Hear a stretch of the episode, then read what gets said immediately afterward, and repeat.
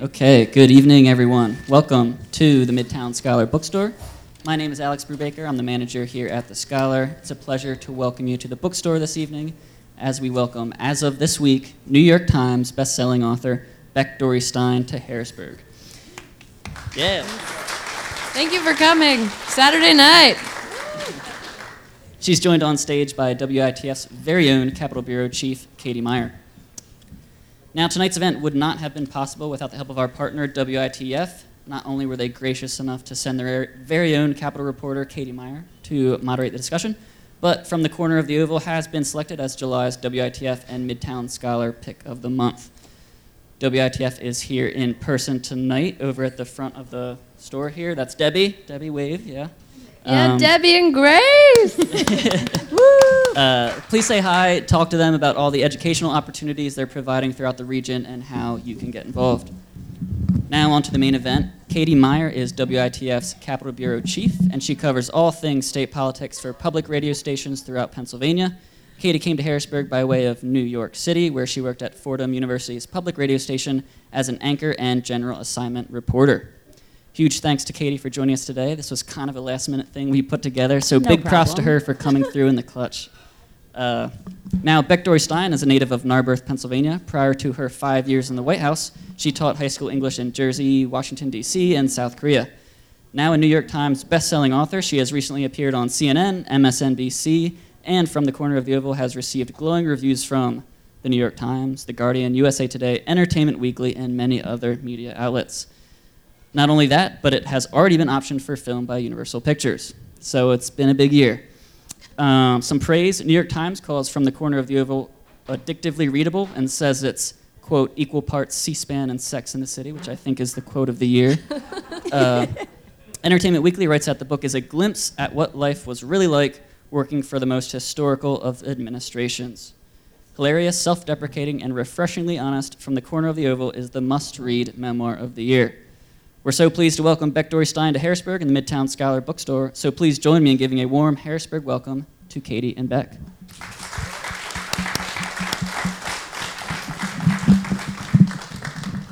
All right, guys, thank you so much for coming out. Um, so we will just start off. I want to get uh, really just like the basics of your job. So you um, you were a teacher before you were the White House stenographer. Uh, so how did you get the job, and why? Why did you take the job? So I had never heard of stenographers before. I thought they went extinct in the 1950s. But when I moved to Washington, D.C., I went there. I had a part time job at one school, then I had a substitute teaching job at another school, then I was tutoring kids at their homes, and then picked up another job at a coffee shop because it's all about the hustle when you're 25, and finally had my fifth job at Lululemon where I was really hoping to be a manager in like six months' time. And that was the goals, those were the goals. And then I applied to be a stenographer at a law firm. I was thinking maybe someday I'd want to be a lawyer, I'd go to law school. First, I wanted to get a taste of it by going to a law firm. And so I applied to the, be the stenographer on Craigslist. Then decided, you know what, I'm kind of overbooked. Blew off the interview because my shift at Lululemon ran late and this woman actually responded from Craigslist and said, I know you're really busy, but this is actually a job at the White House and you'd be traveling with the president. And my thought was, President of what? What are you talking about? so I get this job. Within a month, I'm at the White House. Within three months, I'm traveling on Air Force One. It's like whirlwind, breakneck insanity. And it's very exciting, but also I'm just making mistakes at every turn. I'm wearing the wrong thing, I'm saying the wrong thing. And it's an exciting time, but a crazy time. And I took the job because how can you not take that job? It's even better than a really good toaster I once found on Craigslist. It's the best thing you can get on Craigslist is a job at the White House. and you can get some really interesting yeah. stuff on Craigslist. Um, so, had you been political before, like before you ended up in the middle of politics? No, and it, what's funny is that I mean I had my set of values, but I wasn't politically active and my boyfriend at the time was actually extremely active he had done all these political campaigns and so that caused absolutely no tension in the relationship that i went from being a school teacher to like "Bye, honey. I'll be home after I get back from my job at the White House." Like, "Cool."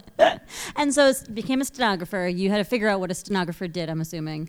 Um, you were one of five, I believe. Yes. And so what what do they do? What did you do when you were there? So when we think of stenographers, we think of beehive hairdo, cat eye glasses. Also, courtroom stenographers are so talented. They work on a little machine. They can type in real time. They know shorthand. I know none of these things, which made for a very awkward interaction when one of our volunteer motorcade drivers was actually in stenography school, and he's like, "You're the stenographer. I'm hoping to do what you do one day." And I was like, "Oh no, you're so overqualified. I don't know how to do any of that." Um, so a White House stenographer, it's much more about discretion. And so what they liked about me, I found out later, was that I was a high school English teacher. I had this background um, working at Sidwell Friends, which is where the Obama girls currently attended. So they were like, well, you're not going to do anything too crazy in front of them or in front of the president if you've already been around the Obama girls. And so our job was basically to walk into the Oval whenever the press was in there, set down two recorders, and then find our seat on the opposite side of the room and just get to listen. That's Mhm. the coolest part is that oftentimes I'd find myself against a wall in the Oval Office being like, I'm just getting paid to listen to David Remnick interview Barack Obama right now. This is insane. And we got to go wherever he went. So I went to 45 countries with him, almost every state. And so much of the time, I was just sort of like in the corner trying to disappear, but also trying to make sure I got really good audio. And so I felt like I was just his professional stalker, where it was just like, I'm here, and they know it, but they don't want to pay any attention. That's great. So, Yeah. yeah. And I think you had a line, or you had said at some point that uh, the stenographers they're sort of the first line of defense for the president to back up what he's said or to figure out what he's said. Is it uh, what's the relationship? Because you're like you're listening in and you're like watching the press all the time. Is there like a funny relationship with the stenographers or the press, or is it really just kind of you stay separate?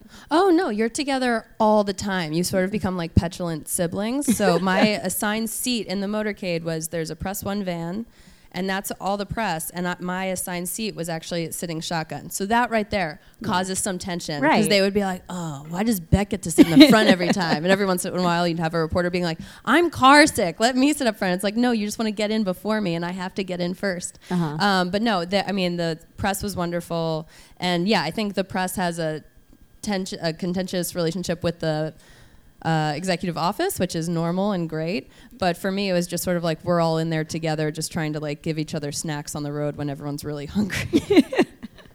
And so then, so you're getting everything. You're trying to. So you pretty much like. You have like probably in your head a sort of a record of you know all the time that you were there following the president around. Wait, first off, when did you get the job? 2012, 2012. So right at the beginning of the f- second term. January of 2012. Okay, So actually, not even. So it was the beginning. Um, because the second term began in January of 2013. Mm. So it was the beginning of the campaign season, which actually, when I was Oh. driving into Harrisburg, I was like, I've been here before because President Obama came here in 2012 and he That's went to the market across the street. That's. Do you find that in a lot of cities where you're just like walk running in, like into a new city and you're like, hang on, no, I've been here. Yeah, and it's always something where it's like a market or something where you're like, I think I had a cookie from there once. That's a very interesting way to travel the country. Um, all right, so back to the job. So you're trying to disappear. You're standing in corners. You're sharing snacks with the press, and you're traveling a ton. Um, is that a weird way to live? Absolutely. Yeah. It's so glamorous for a hot second. Yeah. And then all of a sudden it's hour nine on the plane and you're like, I still haven't fallen asleep and now I have three hours until we land and we hit the ground running. Mm. And what do I do? And also that's super weird because my boss is across from me sleeping with his mouth open. It's super awkward. So you get to watch Obama sleep all the time. no, that's like my oh, boss's oh, your boss's boss's boss's, boss's boss. boss. Yeah, Okay, there are a lot of bosses. Wasn't sure how we're us. referring to Yeah. Barack in this No. context. okay, so your boss, who's not Yeah. Obama. So I always think about open. one time in Malaysia, we were there, and this woman who was from the embassy was like, "I've been here for two years. Like, do you mind if I sit in your seat so I can kind of give you a whirlwind tour as we're driving?" Yeah. And I was like, "Yeah, you know, sure, go ahead." And it was like the third country, so I was like, oh, "I'm gonna go take a nap in the back." Yeah. And she has a great time, and then by day two. She's like, this is not as glamorous as I thought it would be. You can have your seat back Right. because so much of keeping up with the president is actually um, hurry up and wait, as we call it. Which Mm. so it's just like you're rushing, you're sprinting, you're having a heart attack because you're worried you're not going to get into the pool spray in time, which is when you, there's a photo op between two leaders. And then you get shoved down to the room, and then you're just holding in a really claustrophobic inducing hallway for like three hours, having no idea when you're going to get to leave. Yeah. Yeah. Huh. It takes, I think I write in the book that it takes a lot of people to make one man look good. Right, right. Well, and that's so interesting. And you mentioned when you first started, you didn't know what you were really doing. It was a very new kind of experience for you. You were doing things wrong. Are there like what what, what was the hardest part when you first started? This sounds so silly, but I think the hardest part was figuring out what to wear Uh-huh. because I had been a high school English teacher, so you can really wear whatever you want. And then going from that to the White House, where everyone is very serious. But then the cool thing about the Obama administration was that a lot of the women actually wore bright colors. So it was a tricky thing to navigate because there was a hierarchy that I write about in the book where I was like, oh, this is not as straightforward as I thought. Had to play a blazer or two. Yeah. Uh, so many blazers. I Right. feel blazers became like the ultimate band aid for everything. Where I was like, well, if I put a blazer on it, that's okay. Yeah. yeah, blazers are great. Um, okay, so I think what a lot of people are going to be interested in, and what I was interested going into this, is you know, we often do not see the president in this context. We don't see him as a human man because he has a lot of power and he's an important person, and often that kind of goes by the wayside. But you saw, you met a human man. Um, uh, was that first off before you met him? Were you scared? Were you like nervous? I was so nervous when I so I get this job. I'm very excited. Yeah. I'm walking to the White House the first day, and I just stop dead in my tracks. I'm like, oh, what if he's just one more politician and he's not nice up close, or he's Mm. you know, what if he just seems polished and he's not? And within like 10 seconds of being in the same room, I'm like, oh, this is exactly the guy I thought he was. Yeah. And then actually over the course of five years, he just became more of that person. It's sort of like I think in 2016, Michelle Obama said on the campaign trail, pre- the presidency doesn't change who you are; it reveals who you are. And that was so true. Watching Barack Obama over the course of those five years, where I was like, he's actually just funnier and kinder and more generous than he comes across on camera. Interesting. Yeah. You had uh, sort of a really fun anecdote of I think I don't know if it was the, f- it wasn't the first time you'd met him, but it, wa- it was a gym related situation. No, that was the first time. That was the first we- time. So that was. The, I mean, again, I'm this professional creeper, so I was in the room with him a lot. But he never. I think in the beginning, he's around so many people all the time. He wasn't sure if I was part of press or what my job was. Right. And the reason why he and I ended up having this funny little friendship is because we both love to work out in the morning. And a big part of that was it gave us both a false sense of control over our lives on the road because once we got going into the schedule, it was like even he was not in control of his life. We had so much to do and so little time on the road. And so in the morning, I'd wake up, I'd go to the treadmill in the hotel gym. And one time in Colorado in 2012, I'm running and I'm trying to show off because David Plouffe is behind me, and my boyfriend thinks that he's really cool, so I think he's really cool. And then it's funny, like the German Shepherds, these dogs that can sniff bombs, come around, and I'm like, okay, he might come in soon. And then they put a sign on the treadmill next to mine that says treadmill broken, which I'm like, that is really good intel Mm-hmm. because no one was even on the treadmill and they just know that it's broken. and like that's what happens when you're like you had no I had no idea. I was like Secret Service, they're just like magicians, but like really built. and then this guy gets on, who I assume is Secret Service, but on the broken treadmill. So I'm like, I don't know what he's doing. Maybe he's trying to fix it. And just then, this guy goes, I thought you'd be faster than that. And I look over, and it's actually not a Secret Service agent, it's the president trash talking me at 7 a.m.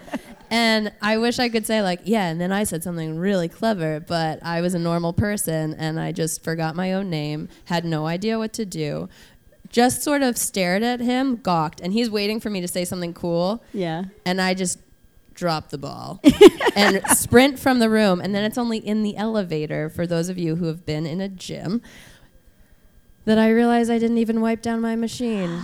And so I didn't even have the common decency to wipe down my machine because I was so freaked out. So I was like, now he just thinks I'm disgusting. that was the first time we talked. And so then uh, that's great. That's a beautiful start to Yeah. a relationship. I love it.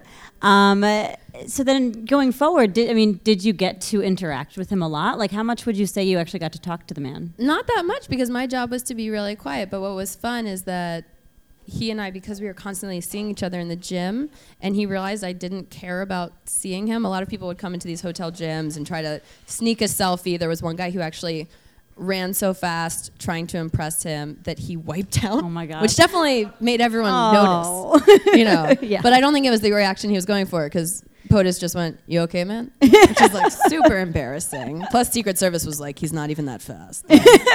um, but no. So then, over the course of five years, we would see each other, and it was almost like that gym rat's head nod. I was like, mm. "Hey, hey," which is actually even cooler. Very casual, yeah. Yeah, because he felt like he did. He just knew we were part of the same team. And then I think my favorite thing was after five years. It took me five years, but after five years on the treadmill, he went like this, which doesn't mean anything to anyone except I had been his stalker for five years, so I knew he only did that with his daughters. So I was like, oh, twinkle fingers. He basically adopted you. Yeah, that's what it was. He's yeah. your dad now. Um, that's fun. Um, okay, so you're, you're flying around. You're stalking Obama. You are Getting paid for it. getting paid to stalk Yeah. Obama um, and travel a lot. Now, I have to ask you. So you're with sort of uh, the same people all the time. All the time. All the time. Oh my God. Uh, I guess first off, did you get sick of each other? Yeah. So growing up, I have a young a younger sister and an older brother, and we would sit in a Volvo, like in the back, just all strapped next to each other. My sister was in a car seat. It was just the worst. And that was basically, even though Air Force One was this great plane, it kind of felt like that by the end. Where Yeah. you're just like, can you just give me a little room? Yeah. Yeah. So you, I think, were a little bit of an outlier in that you were a teacher and didn't even intend when you applied for this job to work at the White House. Um, but is there a certain sort of person who becomes a staffer for the president? I think so. I think a lot of people go to Washington. I thought so much of uh, my friends from college who were poli sci majors Yeah. who worked their way up and they worked for a senator or a congressman and or joined the Obama campaign early and got to work in the White House right from the get go. So it was definitely someone who was idealistic, especially I think the Obama administration. I don't want to speak for any administration, but the people who were in the Obama administration that became my good friends were these young idealists who came to Washington to change things and saw that as you know i'm more of like a hands-on like i'm going to change things by being a teacher Yeah. and they were like we're going to change things through policy but yeah it was a, it was a different person it was someone who didn't loathe the idea of being in a suit Interesting. Yeah. Okay. And so, and did you loathe the idea of being in a suit? indeed You had to. Yeah. I like your sneakers. That's good. Um, so then, I, I think this is interesting because this is a job where you don't necessarily have any power yourself, being you know a staffer to the president in some capacity, but you're in proximity to power all the time. You work for extremely powerful people. Um, is that does that do something to a person? Is that a, a strange environment to be in and to exist in all the time? yeah this is why we love lord of the rings because half of the people i worked with became gollums and half of them were like frodos and sams where they were just trying their hardest to not let the power get to them Sure. and it's really dangerous it's difficult because you're around this one of the most powerful people in the world and people are really nice to you and you're not quite sure why they're nice to you but it's probably so you'll give them a white house tour but you're not quite sure. So yeah there's a divide of people where it's like you can either keep your cool and realize there's more to life than working at the white house and really the only reason why anyone gets to work at the white house is because they got really lucky. You might work hard but you also have to have an incredible amount of luck to get to work at the white house And was there um, an interesting like internal politics that went along with a job like that? I think so, but I was a stenographer. So I was like this weird lone wolf, and everyone, Pete Souza used to be like, get the Craigslister off the plane whenever I was having like too much fun. Because I was just a weird animal to have on there where I wasn't interested in climbing the, the power hierarchy. Interesting, interesting. And so then, uh, when you find these people who, as you say, become Frodos or Gollums or whatever, um, does it like actually change the person? Like, do you like sort of, you know, say, "Oh, wow, like John's getting way too into this"? Like, Yeah. you, yeah, Well, yeah. especially the the so there's like 15 traveling staff, so it really does become your family. And so if anyone was sort of like like one time a bunch of us went to a concert and they were like, "Oh, we have to park so far away." And it was like, "Right, we're not with POTUS. Like, who do you think you are, bro?" and so it was actually good. There were always enough of us that we could knock each other down a Yeah. few pegs when necessary. And this was something, and I think I told you this line had stuck out to me. You know, speaking of power and how powerful people are treated, um, you had said uh, somebody had you know complimented the president's suit at one point, and you kind of made the point that like essentially Obama gets fed you know emotionally as the president, and he doesn't get talked to, and he doesn't get treated like he's a person. Um, is that? I mean, that's an that's an interesting observation. And like, how did you kind of come to that conclusion? Oh, because everyone's so nice to him. Yeah. People are like, "Oh, did you meet any mean celebrities?" I'm like, "No, everyone's on their best behavior because they're around the president." Mhm. That being said, what was so cool about him is that he wasn't interested in playing those political games, and so that's why he loves babies as much as he does. Like you can watch those montage videos of just him seeing all these babies, and he means it because he's so happy. Because he's like, you walk into a room with a bunch of kids, they do not care that you're president. They care if you get down and see them on their level. If you make a funny face, great. He also loves hanging out with his high school friends because they give him a ton of guff and they totally treat him like a person. it was really only within DC and people who had an agenda where he was he had to be wary of them. Yeah, interesting. Did you find that there's like a cult of personality around this person? I, I mean, I feel like whenever anybody talks about Obama, it's either they loved him or they hated him. And if mm-hmm. people who love him really, really loved him, and I think it's that's an interesting way to treat a politician. Is that was that like ever something that made you uncomfortable, or you kind of stopped to kind of think about? No, it was really nice. I thought it was really cool at the time. It's cool now to Yeah. have someone where it's like you can go to them and feel inspired and aspire to do what they did. I think Mm. it's I think there are worse things in the world than really loving someone who was working that hard on behalf of the American people for 8 years. And he was, I'm assuming, working very hard. He was working so hard. Like we were all just trying to keep up with him. He refused to when we would travel to Asia. He refused to fly during the day because he didn't want to give up a day of work. So then we would mm-hmm. have to fly overnight and land, and then it would be the morning over there, and we'd hit the ground running for a 14-hour day. And it was just like, what are you trying to do to us? and it, but then at the same time, it's like if he's getting up early to then run on a treadmill, what are the rest of us doing? so we were all just trying to keep up with him. I don't know how he kept the pace he did, but he did. Interesting. And now I, we, I had mentioned this to you before, but um, I was looking, at, you know, kind of looking into how to research for this talk, and there have been a lot of memoirs written about people working in the Obama administration. Uh, f- numbers vary, but it's like a dozen or maybe two dozen. Um, when you kind of sat down and you thought, like, I should write a book, what were you? I mean, a a lot of these are already out. You're sort of like throwing your hat into a into a crowded ring almost. What did you want to add? Like, what was what was the perspective that you wanted to make known? So I've been writing since I was like seven, Mm. and then I was an English major, and then I was a high school English teacher only because I didn't think normal people could become writers, and that was second best to me. If I can't write full time, I want to talk about writing full time, and especially with kids. So that was really fun, and I was writing the whole time I was teaching about. Working at a boarding school is like pretty bizarre too. It's different than working at the White House, but there are a bunch of stories there. And so then when I got to the White House, it was no different. I just kind of continued to write stories and keep notes. And the difference was that all of a sudden I was getting emails from my parents being like, So, what did you eat on Air Force One today? and what's it smell like? And where are you? Yeah. And so I wanted to keep those notes and the stories. Everyone else who's in the Oval Office is working really hard. Everyone else who's in the Roosevelt Room is working really hard. And I had this straightforward job where as soon as my recorders were running, I got to sit and listen. And so it almost felt like my responsibility to keep notes for myself, just so that it's like, this day is going to end. I'm not always going to work here. And this is crazy lucky that I get to sit in this room. Yeah. And so I was writing the whole time. So it's not like I sat down to write a book and had to start from scratch. It was actually when I left the White House, the book was 90% done because it was all just patchworked. Yeah. And when I what I initially thought was that I was going to write a book of essays and it would be like this is an essay about David Plouffe and this is an essay about Jen Palmieri. And instead what happened was uh, David Remnick at the New Yorker was like, "Where are you? Like where are you in this story because you got your job on Craigslist and you're this young wacky young woman who's a stenographer who's paid not to speak and yet you're like the most outspoken person when we travel. Where is your story in this?" And so then I, was just more weaving in Mm. my uh, my anecdotes in there. Your anecdotes, yeah. And if anybody has read it or wants to read it, it really like you put your life into it. That was sort of uh, that's the center of the book. I think is you trying to navigate this entire weird thing. right? Yeah, so really when I sat down to figure out, okay, how much of myself do I want to put in, I was kind of like, I think I have to go whole hog. Yeah. Because I was thinking about my younger sister and I was thinking about all of the students, all of my former students, especially the young women who are going to be entering the workforce. And I was like, well, I think it's really important for people to realize that in their first and second and third jobs, you're having to navigate so much. And it's not just professionally, which is a lot, but also socially and romantically. And it gets very confusing, especially if your job requires you to travel a lot. And so I would just wanted to include all of that for better or for worse. Yeah.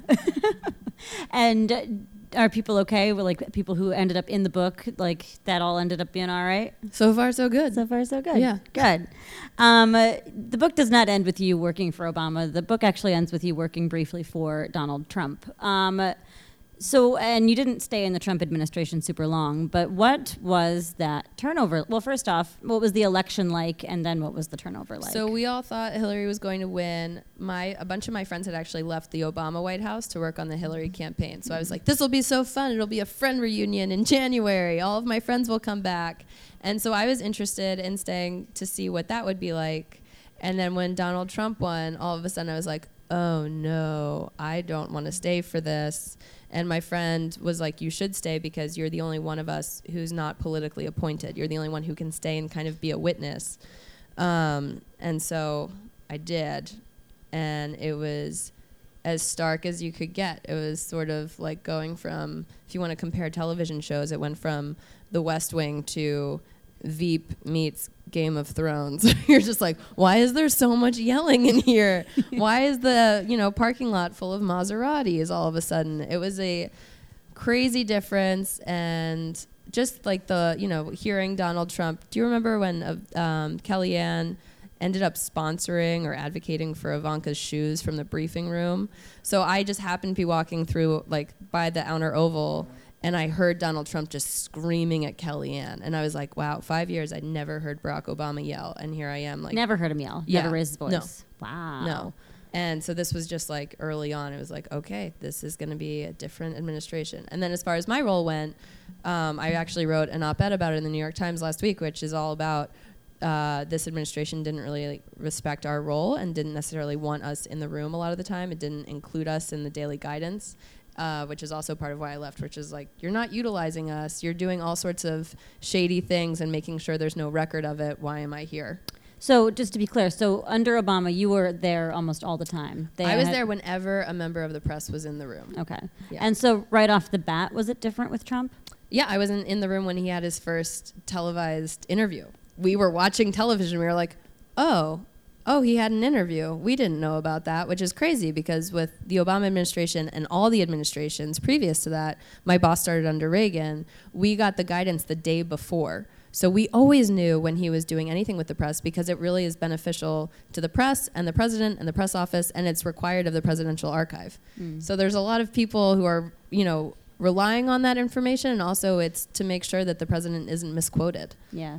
And now, and we just have like two minutes left, but uh, I do want to just get to finally, you, you did leave at one point um, after two months, I believe. Two months. And why? What made you leave? I mean, you because you wanted to sort Yeah. of witness this new thing, right? Right. So the silver lining of Trump becoming president in November was it was my incentive to leave the White House, and I think I'd sort of gotten complacent. I suppose where it was like, oh, I'll stay, even though I didn't love typing other people's words. I was much more interested in writing my own. It was such a crazy opportunity, and so then when he won, I was like, I don't think I'm going to make it very long. Even on inauguration day, that speech he gave, the language was so divisive and almost like this call to arms, and I had never typed anything like that. And so that was just sort of terrifying as a citizen of this country, where I was like, where are we going? And I can't type up transcripts like this because it just made my stomach hurt so much. And so then I was like, it's now or never. Like, if Trump can win the election, I can try to write a book because I'd just been so scared for so long. I had never showed anyone my writing except my parents and my boyfriend and you know a few chosen staffers on their last day at the White House. so that was my reasoning for leaving, and then it was really cool. Um, once he won, I started to take the writing seriously, and then I was actually in the middle of typing a Sean Spicer briefing, and I got a call and said, "You have a deal. You can walk out now. You've typed your last briefing." Yeah. And that was Two that. Cinderella stories: getting the job at the White House through Craigslist, and then getting a book deal so I can leave the White House. And and I think we're just about to turn it over to questions, but I want to ask. So you are writing a second book. I'm writing a second book. It's not going to be about the White House. It'll be fiction, and it won't be about my personal life. So I'm really excited. Awesome. Well, hey, Victoria Stein, and we were gonna. Uh, I think I'm gonna turn it over to Alex over there, and we're gonna do a Q and A. Yeah, we're gonna toss it over to you guys for audience Q and A. So um, I'm gonna run around with the mic. I haven't had my exercise today, so just raise your hand and I'll run over to you. Yes.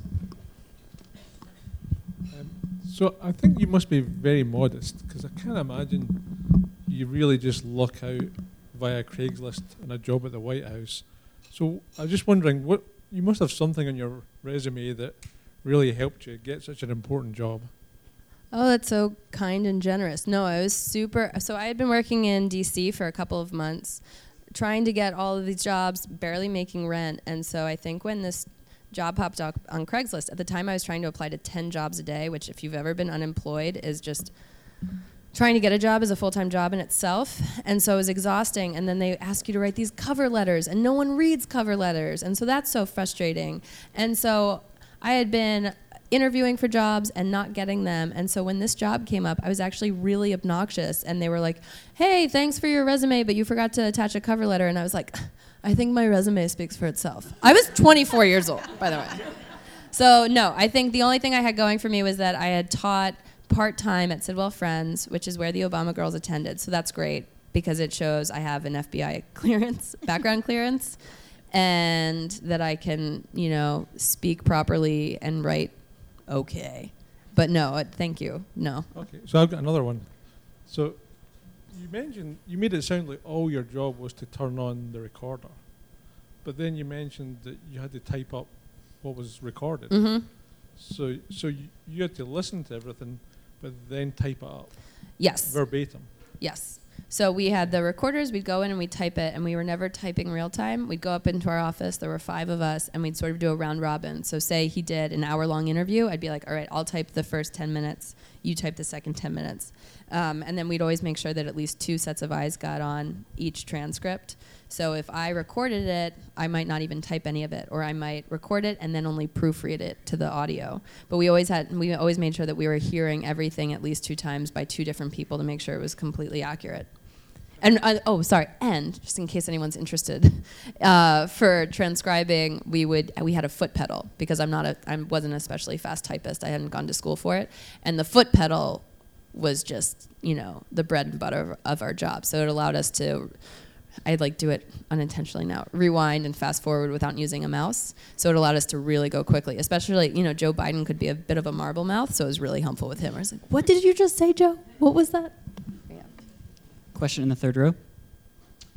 Yes. Um, have you experienced any negative uh, blowback, like from the half the country that won't buy the book? I Oh, you're, Right now, you're a target, obviously. Yeah. What, what's that been like? Oh, it's really scary. You know, it's not nice. Um, it's trolls. And so it was actually, I just did a panel, and this woman who's on CNN, Alisyn Camerota, was also on the panel. She wrote a novel, and she got a ton of trolls for it about the news. Um, and so she's, I, it was nice to talk to her, and she was like, it's just sort of part of it. But yeah, it's not great. It's very scary. There's so much hatred and vitriol. It's quite sad, but I wouldn't trade it for getting to write this book. So. Next question. Yes. So you were officially on duty when the press was there, which means what was said was public, but you were around all of the time. So what kind of guidance did you get about what you could say to people about what was happening, what you really needed to not talk about what was happening? Well, that was the beauty of my job and getting to write this book the way I wanted to write it. Most people who write memoirs are really important, and I was notably not important. And so I actually didn't even have clearance, um, which was also interesting. So I never saw a single page of a classified document. Which made writing the book extremely easy because I wasn't having to sift through, okay, what can I say and what can I not say? And the same thing with when I was there, I was never having to worry about with press, what can I say, what can I not say? The only thing that happened was sometimes, you know, President Obama would meet with a little kid from a make, from Make-A-Wish Foundation backstage and he never wanted to make that stuff public, so the press wouldn't know that and I wouldn't say anything. But like that's as bad as it got where it was like, "Oh, you don't know about this really nice thing that's happening backstage." So those are the things that are classified, but you know, like in your transition, um, clearly you have less respect for Donald Trump than Barack Obama. So if it had been flipped, and you had had to work for Donald Trump for the years, I think you'd be inclined to your friends say, you know, this guy was doing such and such, he was a jerk, you know, while he was the president. Um, so were you given any guidance of don't share personal things about what's going on, or did it just never come up because you didn't have anything negative that you wanted. I didn't to have anything negative. Yeah, I mean that's yeah, especially not nothing classified and also nothing negative. I mean that guy is just squeaky clean. He's crazy. The worst thing he did was sometimes he'd go golfing on a weekend. There's been a lot of talk this week about what happened in Helsinki earlier in the week and talk about bringing that stenographer, the only person in the room. Interpreter. Uh, interpreter. Mhm. Um, in the room, you know, who heard what happened and, and finding out that way. Do you have an opinion on that as someone who's sort of been in a similar position? Uh, objectively, I mean, part, partisan wise, most of us in this room probably have an opinion, but objectively, as someone who's been in that position, Yeah. what do you think about that? Objectively, I feel so sorry for that interpreter because as someone who everyone's like, "Oh, Beck has the audio." It's like I have the audio, but my stress when I go into the Oval Office is just like, did I put fresh recorder? Did I put fresh batteries in this? Is this gonna like die any second? Am I about to sneeze and then I'm gonna mess up my own audio? All of that times a million is what is the burden on an interpreter's shoulders, especially in that setting. I can't even imagine how much pressure she was under to make sure she was interpreting everything just right. I would never be in the room in that situation, but I also know that her job in that moment is to just interpret. Like she's not trying to think about the implications. She's not a senior advisor. Barack Obama would have a mo- would have um, private meetings, but he would always have senior advisors in the room, and so it's really just sad that it's come down to this interpreter. And also, as someone who I was often in the Oval Office, and we would have heads of state come in, the interpreter would be sitting right below me. I would kind of be hovering over their shoulder with my microphone. And I would look at their notes, and it's just chicken scratch because it's just a word here or a word here that they need to think about twice, or it's like a trigger word where they're like, okay, and then I'm going to go into that. Um, but their turnaround is insane. And as someone who often came out of the Oval Office, and someone would be like, hey, what was that third question he asked? And I was like, I have, I have no idea. I was worried about the batteries. And luckily, I had an audio recording of it, so I could be like, let me, I'll tell you in 10 minutes when I hear it. But they don't have that. They don't have an audio recording, so they're left to their own interpretation, which is difficult. Question over here. So, if From the Corner of the Oval becomes a movie, who would you want to play you and why? I think it'd be really fun to post it as an innocuous Craigslist post and just see what happens and who comes out for like a role. And I want it to be like extra on a movie set, day's work, two days at most. And then it's like, just kidding, you get to star in a movie now. Any other questions on the main floor here? About the balcony? Anyone on the balcony? This balcony is so cool. This is my first time here. It's a beautiful space. You guys are so lucky. Can you uh, quickly just tell the, the Bill O'Reilly story? So we had to stenographers during the Trump administration. I was there for two months. We did not get to go to the first interview he did. We were told, "Oh, there's video," and we're like, "That's not the same. You know, you can splice video. It's also ABC's video, so they don't have to give it to us. It could be manipulated in some way. We really like to have our own, and also this is the way it's been done for the last 40 years." Um, so they let us in for the Bill O'Reilly interview, which was nice of them. And so I go in, and Bill O'Reilly's in the corner in the in the West Wing, uh, grumpy and waiting for the president to come down because the president is late. And he actually doesn't come down. Instead, Hope Hicks arrives and says, "Bill, can you come upstairs with me? The president would like to talk to you." And I'm like, "That's kind of weird. I've never seen that before, but okay." And Bill O'Reilly then disappears for the better part of an hour. And we're all sitting there, like, I had my recorders ready to go. And so then they come back an hour later and then they have this interview. And it struck me as so bizarre because I was like, you know what? Everyone likes to talk to reporters, but this is in the middle of the president's working day. And he just took an hour to talk to Bill O'Reilly and it wasn't scheduled. And especially because it was prior to the interview, it just felt like there was some sort of collusion, or it was like, What are you going to ask me? Tell me the hard questions. Which, as someone, I have never done television before, and I just had to do some TV things the last few days. And I would love to know the questions ahead of time, but they don't tell me. So I'm like, Donald Trump, come on. Like, if that's, if that's what you find challenging in this job, we are in for some big trouble, which here we are. We have time for one final question. Yes. I was wondering if you had any interaction. Did you have any interaction with Michelle and the girls and the family?